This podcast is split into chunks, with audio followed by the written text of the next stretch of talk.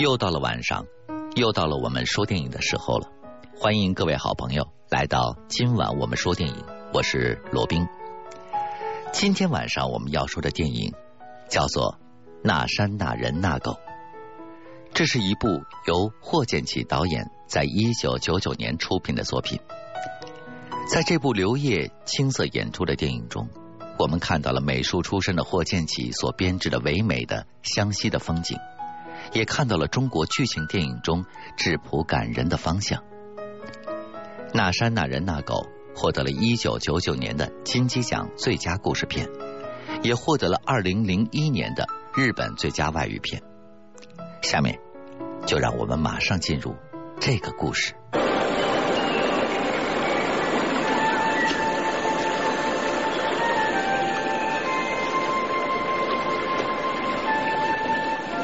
村里的老人说：“背得动爹，儿子就长成了。”小时候觉得我爸特高大，还担心自己什么时候才能背得动他。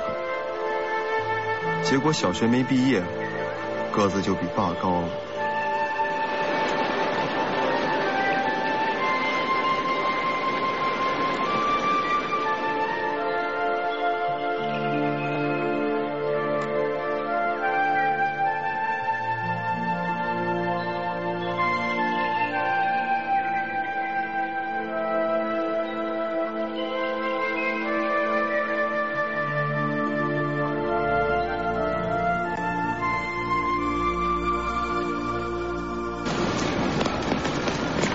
我刚才见你的脖子上有个疤，早的事儿了。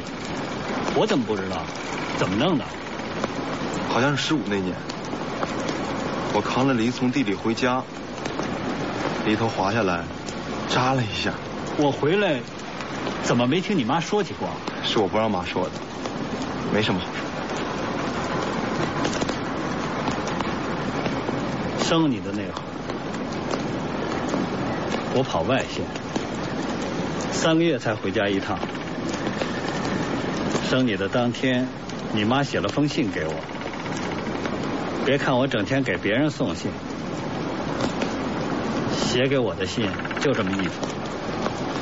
这么多年了，你妈就给我写过这么一封信。当时我高兴的不得了。把吃饭的钱都给大伙买酒喝了。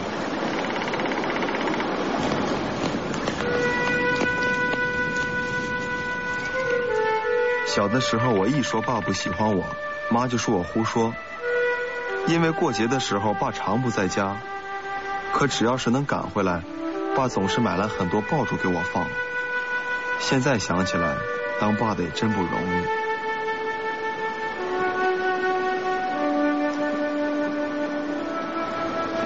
该走了。你说什么？我说爸，该走了。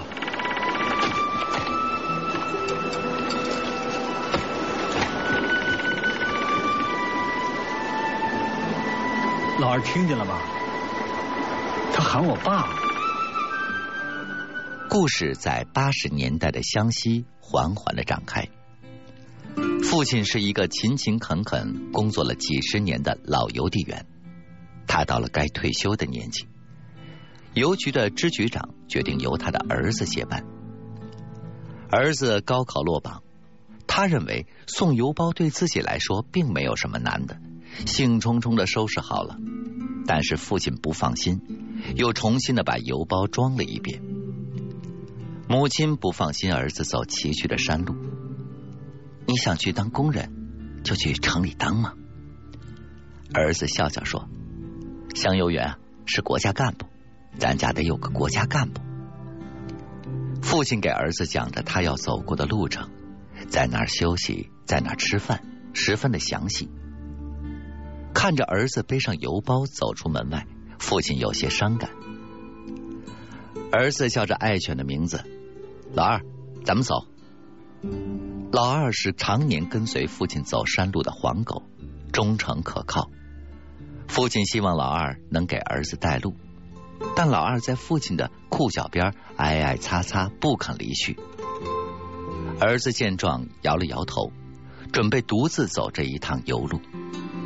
父亲叫住了他，简单收拾起自己的行装：“我陪你走这一趟吧。”说完，不容儿子拒绝，就向小路走去。老二见到主人出门，就跟了上去。清晨的山路上传出了鸟鸣，儿子年轻力壮，背着沉重的邮包走出了一身汗，但他十分的倔强。父亲在身后不说休息，他绝不停下脚步。狭窄的山路上，父亲教导着儿子一些走山路的常识。他终于开口休息了。儿子拿着水壶，咕嘟咕嘟喝了大半壶。看着父亲不知该如何的答话，儿子想起小的时候父亲做邮递员，每个月才回家一次。当他回来的时候，自己总会在外面玩到天黑。父子之间说过的话少得可怜。儿子边回忆边跟着父亲继续赶路。慢慢的，父亲落在了后面。儿子向前走着走着，不见了父亲，又走了一段。前面是一片竹林，儿子再也忍不住了，将身上背的邮包放到了路边，轻声的跑了回去。原来父亲不过是在方便，老二在他的身边。父亲大声的斥责着：“邮包呢？”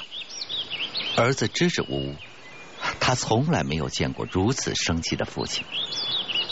万幸，路边的邮包并没有丢。儿子被父亲教训了一番，两个人继续上路了。他们终于到达了第一站，那是一个偏僻的小山村。儿子满心欢喜，他以为村里人会像电影里那样把他们围拢起来，但是进了村委会，里面竟然空无一人。父亲叫了几声，从屋里拿出了一壶清水和两个大碗，在小桌前坐下。把包放下吧，咱们边歇边等。清冽的泉水缓解了儿子的疲劳，他向父亲说出了疑问。父亲笑了，老二一叫啊，他们就知道了。父亲抽起了烟袋。此时，一个中年男人走进了院子。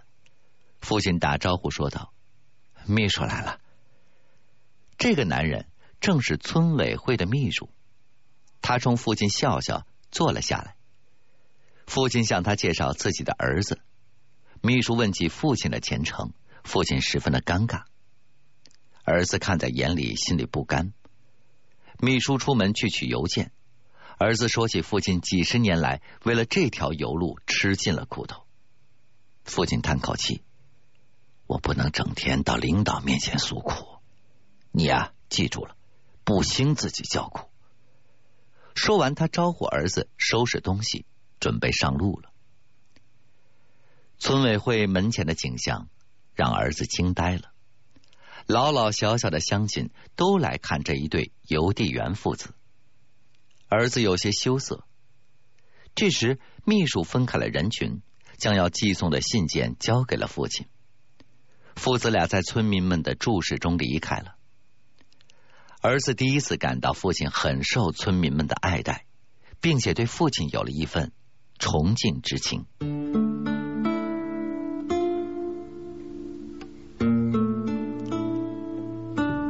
两个人继续走着，儿子在前面边走边听着收音机里播放的流行歌曲，他跟着哼唱，心情愉快。山下闪现出了一个小村庄。父亲交代着儿子需要注意的事项，他并不着急进村，而是带着儿子拐到了一个老阿婆的家中。父亲亲切的叫着：“五婆，我来了。”儿子注意到五婆双目失明，他从父亲手中接过了信，将里面的十元钱收了起来，将信交给了父亲，让他给他念一下。儿子忽然发现父亲并不看信纸。边想边说，父亲让儿子接着念。儿子接过那张空无一字的信纸，沉吟片刻，编了起来。他清朗的声音让老人想起远在深圳的孙子，老泪纵横。父子俩告辞离开。路上，父亲告诉儿子，巫婆的村子是村子里唯一的一个大学生，在深圳担任国家干部，却渐渐遗忘了这个抚养他长大的奶奶，每年只寄一张汇款单。儿子义愤填膺，他认为父亲替巫婆的孙子敷衍并不妥当。父亲呢，摇了摇头。在村委会交换了信件，父子两人继续踏上了山路。你出村的时候啊，一定别忘了看看这个信箱。父亲打开了路边大树上悬挂的信箱，里面有的信件还附着五毛钱。这样的，你要买张邮票给他贴上。儿子点了点头，他越来越觉得父亲这项几十年的事业。要干好并不容易，在儿子的心目中，父亲的形象越发的高大了。儿子的收音机里传出了低沉的歌曲，他指指下面的盘山公路，告诉父亲可以搭个便车，但父亲却认为油路就是应该用双脚去走。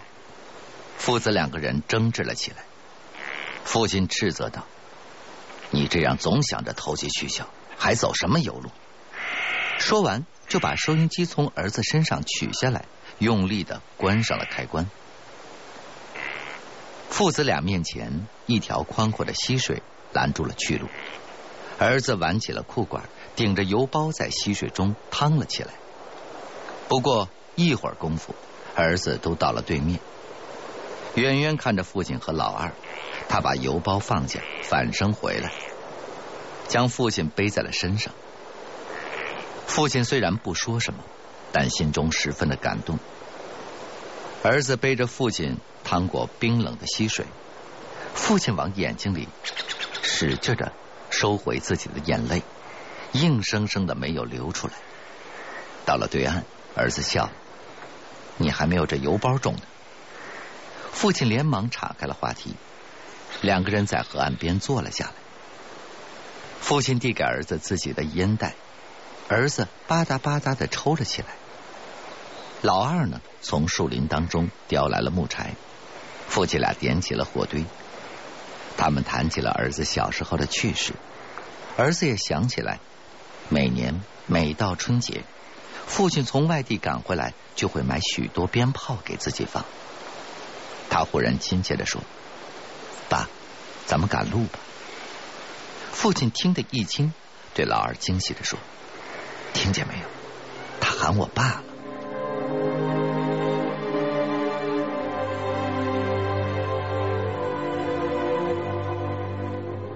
一场大雨将至，山里的横风将两人吹得举步维艰。眼看前面还有一座矮山，忽然从山那头飘来了一根绳索。儿子抓过了绳索，试一试，很结实。他背着邮包，顺着绳子艰难的向上爬去。父亲紧随其后，终于登上了矮山。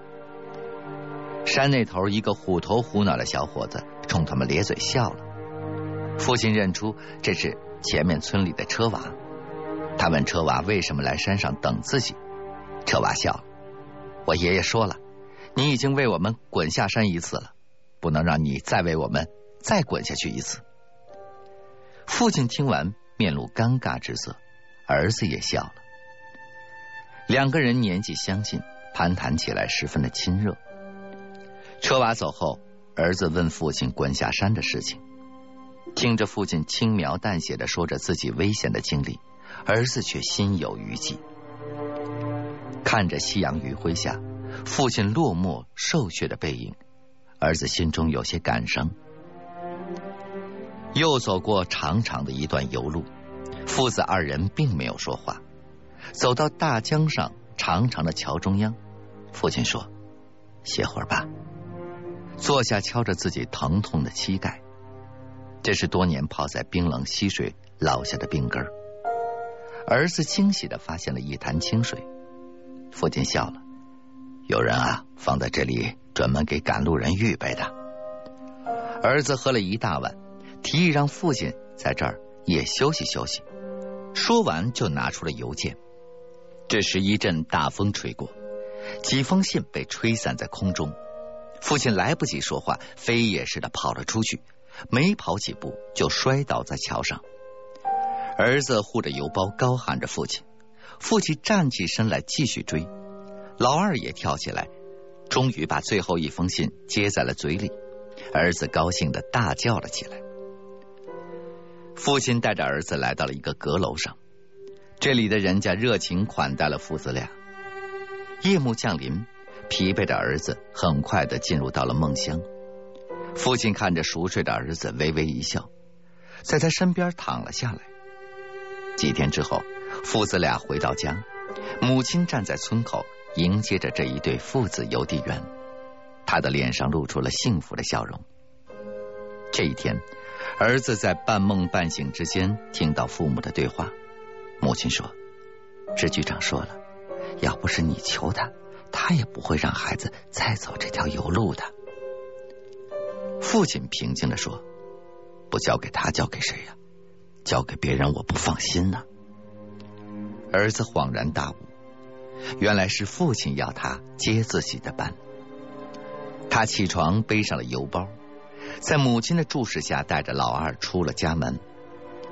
这条离家的路，他熟悉而又陌生。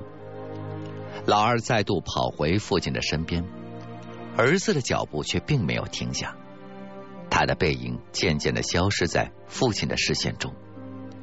父亲的眼泪落了下来，他用力一推老二，老二四条腿撒开了，就跑了出去。